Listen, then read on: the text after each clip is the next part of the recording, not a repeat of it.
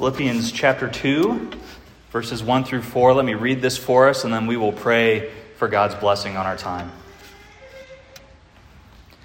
So, if there is any encouragement in Christ, any comfort from love, any participation in the Spirit, any affection and sympathy, complete my joy by being of the same mind, having the same love, being in full accord and of one mind.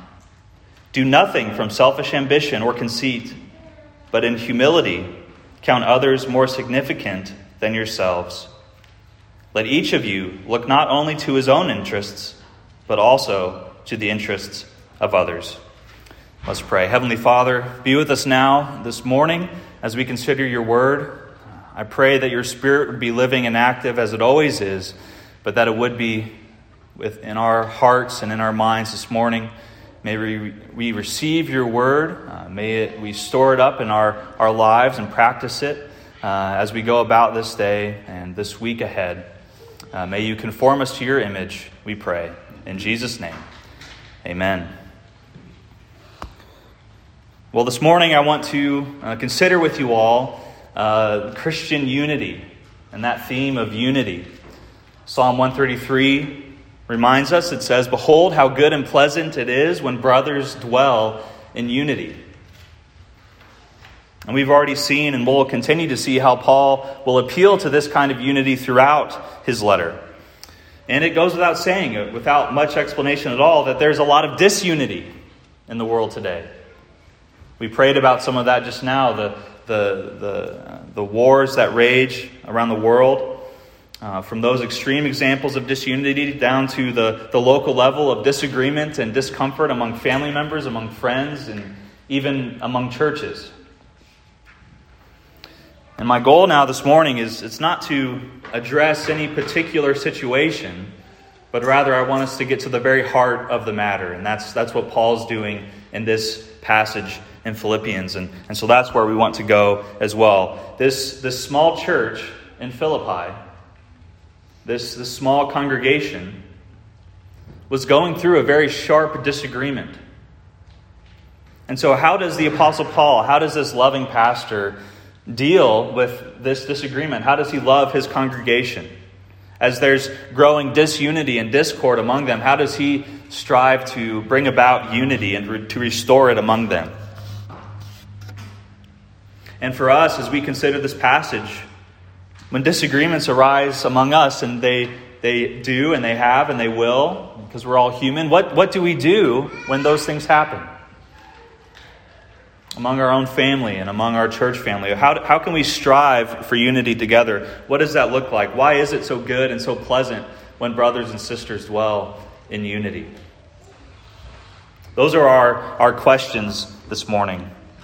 If you remember from last week, Paul has just given the Philippians his, his main thesis, his, his main proposition that we are to live worthy of the gospel, to let our, our manner of life to be worthy of the gospel of Christ. They are to, to behave as citizens. That's what that word means.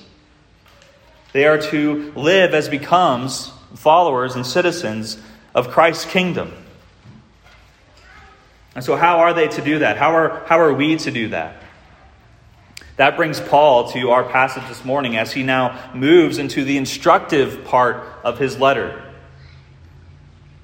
This, this, uh, the, the rest of the letter will be full of, of imperatives, implications. How, how do we live as gospel citizens? What does that look like? And what we'll see is, is living worthy of the gospel. It looks like being of one mind. We've touched on that theme already. But we see it again here being one mind, living in unity, striving together for one goal. And these are, are not just abstract Christian ideals given in a vacuum, uh, but they're tangible steps for us as we strive to achieve this kind of unity. We'll, we'll see in chapter 4, we know from chapter 4 of Paul's letter that he's one of the reasons he's writing this letter is because of discord and disunity and disagreement between uh, two women in the church. And so, partly, he's writing to encourage them to agree in the Lord. And so, how can they do that? This is what Paul says in this passage. He lays out one long conditional sentence. It's an if then clause. Paul says, If these certain things are true, then here's what you must do.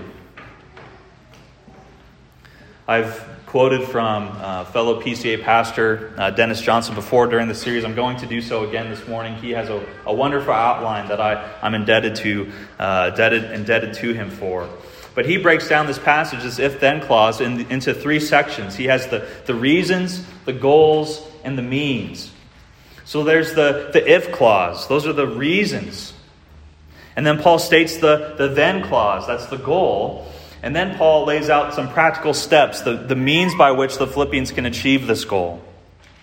So, those are those three things today uh, the reasons, the goal, and the means. I'm actually going to take a little, a little bit out of order from the text. So, when we look at this, here's what we're going to do. First, we're going to look at the goal. This is what they're, they're striving after. Then, we're going to look at the means of accomplishing that goal. And finally, then, we'll conclude where Paul begins which is with the beautiful Trinitarian reasons for striving after the goal. All right, it'll make sense as we go along. So, the first thing we're going to look at this morning is the goal, and that is, Paul says, to complete my joy by being of one mind. That's the goal. Paul says, complete my joy. And that can seem kind of odd at first. Paul, aren't you the one telling us that we're supposed to consider others before ourselves, but now you're telling us to complete your joy.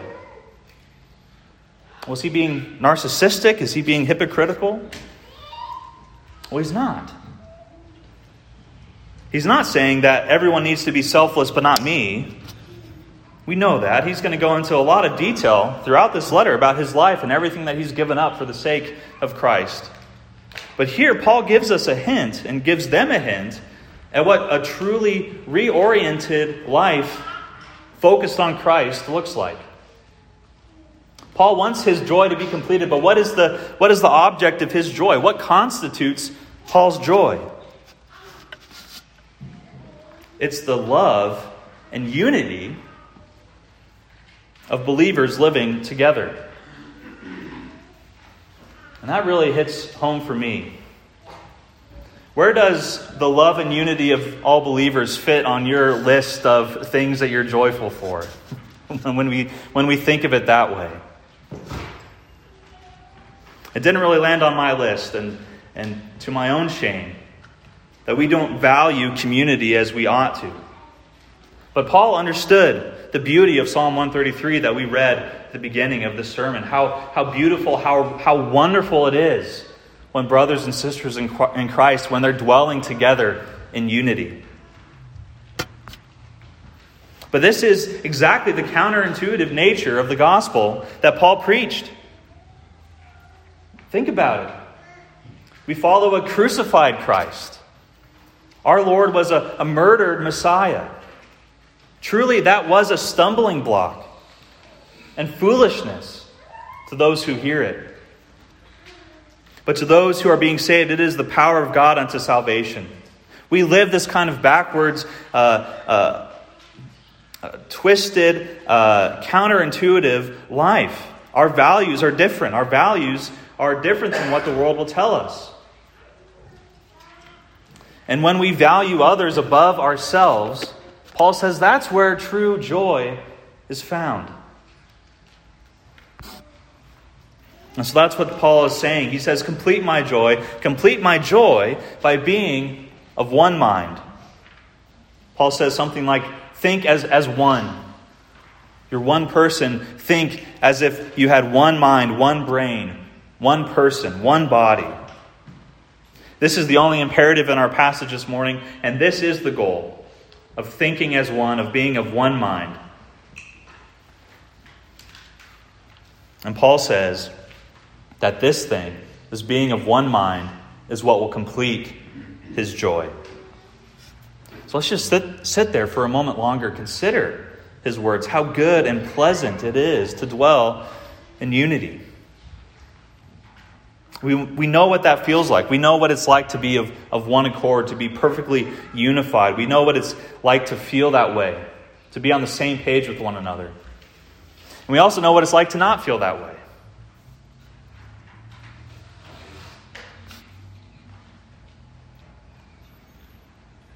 How much simpler would life be if we were all perfectly unified? But sometimes we can think about it and we can reorient it back to ourselves, can't we? That line of thinking usually leads us to say stuff like, well, if only my wife thought just the way, same way that I do, life would be so much simpler. Or if only my husband really understood me, what I'm saying. Maybe you've heard that joke before that church would be so great if it wasn't for all the people. the goal is unity. And certainly there's, there's one way of achieving that goal of unity. That's through coercion, that's through force, that's through uh, one figurehead at the top and top down, enforcing his vision upon everything and everyone where there's no plurality of elders and it becomes a one man show, those situations you could say for a time, those are unified. But those situations don't end well. They don't bring glory to God. And it isn't true unity. True unity that brings about joy can be accomplished in no other way than through the means that God has given us. So, how can they achieve unity? How are they able to be of one mind and of one accord? It's not through force, it's not through coercion, it's not through any underhanded way. But having put the goal of unity before them, Paul now turns to the means by which they can accomplish that goal. The second thing we see in this passage is the means of how this goal is accomplished. In verses 3 and 4, Paul puts forward the practical ways of accomplishing this unity. He says, Do nothing from selfish ambition or conceit, but in humility count others more significant than yourselves. Let each of you look not only to his own interests, but also to the interests of others. And man, would it be so nice if those verses weren't in our Bibles. You can put yourselves in the shoes of the Philippians hearing that letter. Paul, just time out one second. Just want to make sure. Are you saying and are you sure this is the only way? What if we just added some more programs to our church? What about money? I'll pay you money, Paul, if it means I don't have to do this. Is there any other way?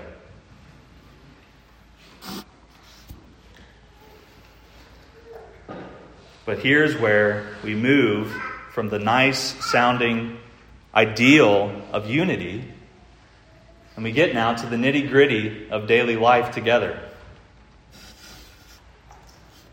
No, actually, we do need to let go of our own interests and seek the good and the well being and the interests of our brothers and sisters in Christ above ourselves. Paul uses the same word here for selfish ambition and conceit. Uh, he used the same word to describe those who are preaching from false motives back in chapter 1. In that section, Paul says it's, it's of no concern to him how they're preaching and from what motives they're preaching, but his desire is to see Christ above all proclaimed. And so he turns now to the Philippians and he says, What are your motives for doing what you're doing? Because you can be doing good things in the church. You can be serving in a variety of ways, whether that's, that's the, the service team, the welcome team, worshiping on the band, preaching the gospel. All of these things. It doesn't matter. It can all be done from bad motives and from selfish ambition and rivalry. And so this passage, it's a heat check for us. Why are we doing what we're doing? That we can be doing the right things from the wrong motives. See, Paul desires, and the Spirit's desire for us is that we would do the right things with the right motives. Because that is the only way to accomplish the goal of joyful unity. This word that Paul uses is truly a helpful picture for us. The, the word that uh, our ESV Bibles translates as conceit. Do nothing out of conceit. This is a, a compound word that Paul uses by, by combining the words empty and glory. At the end of the service, we will sing the doxology, which is a word for praise or for glory. And that's the word that he uses there glory or doxa. That's what Paul is referring to here. The Christian is to sing the praises and glory of God. But on the other hand, when we do not have that mindset that seeks to glorify God in all that we do, we become empty of that glory. And we become hollow, empty shelves of who we were created to be. We were created to glorify God and to enjoy Him forever. That first question of our catechism. What a wonderful question. What a wonderful reminder of what we were created to be. And so we're taught here that when we value others, or where, when we value ourselves above others, rather, we are falling short of what we were created to be. By seeking our own gain, we are emptying ourselves of the glory that we should be ascribing to God. We are not living in light of the reality that we belong to Christ and to his kingdom. We are not behaving as citizens worthy of that calling. We're failing to live in light of our ultimate destiny. See, there is that coming day when Christ will return, when we will be made like him, and we, when we will have glorified bodies, when we will bear the image of the man of heaven just as surely as we've borne the image of the man of dust. And so we are to live like that now and follow his example. His example that looks like humility and self denial. So we've seen the goal the goal of unity of heart and mind, and we've seen the means of accomplishing that goal through humility, self denial, considering others more valuable than ourselves. And we've gotten to this point. And maybe at this point, this just doesn't sound appealing at all. sounds like a lot of work to accomplish something that doesn't even sound all that good to begin with. Why bother with any of this? Let's look back at the beginning of this passage turn back and look here at the reasons why this is so important, the reasons for doing all this work in the first place. And the reason is that the triune love of God, it enables us to pursue this goal. What is the reason? It's, it's nothing other than the triune love of God, the love that God has within the triune Trinitarian relationship between Father, Son, and Holy Spirit. It's magnificent, it's beautiful, it's wonderful. And that same love is extended to us in covenant relationship with God. So look back at the logical connection in our passage here. Paul makes an if then statement, like we said. He says, If these things are true, verse 1, if there is any encouragement in Christ, any comfort from love, any participation in the Spirit, any affection and sympathy. And he is perfectly clear these are all true. Since this is the case, and it very much is, then all the rest follows. So, what are the reasons? Simply, simply put, this is who God is, and this is what He created us to be. This is God's nature. Let's look at this, this portrait and this picture of God's nature that Paul paints for us here. First, he starts with the comfort or encouragement of Christ. The person of Christ, the second person of the Trinity, the Son of God, he is the one who took on flesh. He's the one who came and dwelt with sinners. He touched lepers. He healed the sick. He comforted the weak. He has compassion on the hungry and the lost.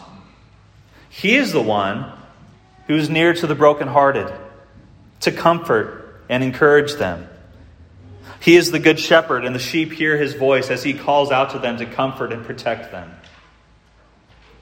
And because of this encouragement from Christ, therefore we strive toward the goal of being of one mind like him. Not only that, there's another reason. There is love from God the Father. Now, Paul doesn't mention God uh, the Father explicitly in this text, but there is good reason for us to believe that he intends this reading. Many scholars they see the connection between this verse and Paul's benediction at the end of 2 uh, Corinthians, which is almost verbatim for what he says here. And you've heard me say that before. You will hear me say it again at the end of this service. The grace of the Lord Jesus Christ and the love of God and the fellowship of the Holy Spirit be with you all. Likewise, here, Paul is pulling in that Trinitarian language, attributing, the love of God to the Father. The loving and benevolent Father who delights in giving good gifts to his children. And that love is seen nowhere clearer than in his gift of sending his only begotten Son into the world to seek and to save sinners. That is the love of the Father, and that love exists, and it's a comforting love. To know that regardless of our current state in life, no matter the extent of the love that we have from friends and family, or the lack of love that we have even from our earthly fathers, we know that there is an abundance of love in our Heavenly Father that we do not even have eyes to see or understand, just the overabundance of His gracious and wonderful love for us. So Paul says it's not only the comfort of Christ, it's not only the love of God the Father, but there is another reason. There is also the partnership or participation or fellowship in the Spirit. During Jesus' earthly ministry, he told his disciples that he would uh, be taken from them, but that, he would, uh, that, that this would actually be a good thing because he would be sending his very own Spirit to them. And so he did, and so it is with all of us who are in Christ, that we have the very Spirit of Christ dwelling in us. And not only does the Spirit unite us to Christ in our effectual calling, does not only regenerates us and works faith in our lives and, and applies the redemption purchased by Christ, using the instrument uh, uh, of faith by which we, we are uh, justified in God's sight and counted righteous, not, not for any righteousness in us, but only for the righteousness of Christ imputed to us. That's received by faith alone. All of this is the working of God's Spirit. All of that is true. But the Spirit also works to sanctify us, to make us more like Christ each and every day. And the Spirit, in doing so, unites us to one another. It creates a fellowship of believers. It's the kind of fellowship, it's the kind of fellowship that Jess and I experienced as we came here in October. Not knowing you very well at all, but in a very real sense, knowing you so well. Because we belong to one another.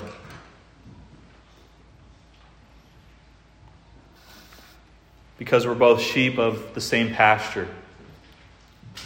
We both belong to the Good Shepherd. We know his voice. We follow him. We, we love to follow him.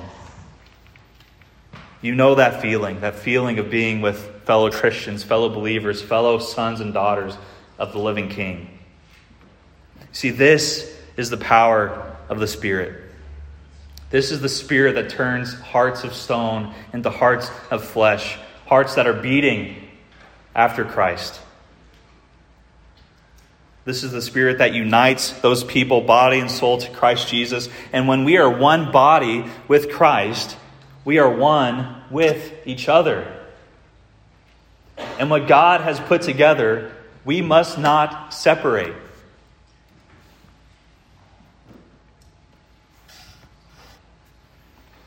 That is the perfect love of the Father, Son, and Spirit that they have with one another. That love that's extended to us as we're brought into covenant relationship with Him, and we are united to one another in that love. And Paul then he adds these two words any affection, any sympathy. The affection here is what he mentioned at the beginning of his letter the, the affections of Christ, those gut wrenching feelings, referring to the internal organs. That's what that word refers to. Those are the feelings that Christ has for us. Christ has a real physical human body, and his real physical human body, it yearns for you. He loves you. And this kind of emotional feeling is ours and we should have that feeling for one another. That is how Christ feels towards us. If there is any affection, any sympathy in this way toward us, and there is, then this goal is not just some suggestion, but it is absolutely necessary. It is a necessity for us to be striving toward. We must strive toward the goal of joyful unity through humility and self denial because of the triune God's love and affection for us. What a beautiful picture Paul paints of not only this inter Trinitarian relationship, but also of our triune God's relationship to us and our, uh, the ideal of the kind of relationship that we should be striving toward with one another. How good and pleasant it is truly when God's people dwell in unity. But there's one final point that we must end on. Something we've mentioned just briefly earlier, but that's worth discussing as we close and that is this that we must not appeal for unity blindly. Unless the unity has a solid foundation, no true unity can be established. That's the missing piece in a lot of our modern appeals for and, and conversations about unity today. What foundation are the Philippians to build their unity upon? If they are to think alike, if they are to have one mind, that poses the question for us what exactly are they to be thinking about? What is the object of, of the, the content of what their minds are supposed to be uh, wrapped around? What is the content or the doctrine or the substance of what they are to be agreed upon? The answer is in the next verse, going into verse 5 that they are to have the mind of Christ. And that's for next week. We don't have time to, to dig into that all, all today, but it's only from absolute devotion to Jesus Christ and following his example and his teaching and his commandments that we can have unity. We must follow the supreme example of Christ who humbled himself who took on flesh, who became a servant, was obedient even to the point of death. Yes, even death on the cross. That is how we then can be unified as we humble ourselves, as Christ humbled himself, and seek the good of our brothers and sisters in Christ. But apart from that, if we are not seeking after Christ, if we are not seeking to live as becomes followers of Christ in accordance to his law, his rule, his scriptures, his commandments, then no unity can be had. That means that we do not have unity with sin. That means that we do not have unity with deceit or with false doctrine. We do not have unity with false teachers. But we contend for the faith we contend for the truth. We stand firm in the scriptures in those moments. That must be understood. That must be said. But nevertheless, as we wrestle and contend for the truth that was once given to us, for that faith once handed down, we must never lose sight of the goal that is set before us. If there is any encouragement in Jesus, who is the Christ. If there is any love to be found in the Father who spared not his own Son, if the Holy Spirit truly is where we find our fellowship and participation as sons and daughters of the living God by our spirit wrought union with Christ, if all of that is true, then we will seek to have the same mind that Christ had. Let's strive after that goal, not taking our mind and our eyes off of Christ. Let's pray.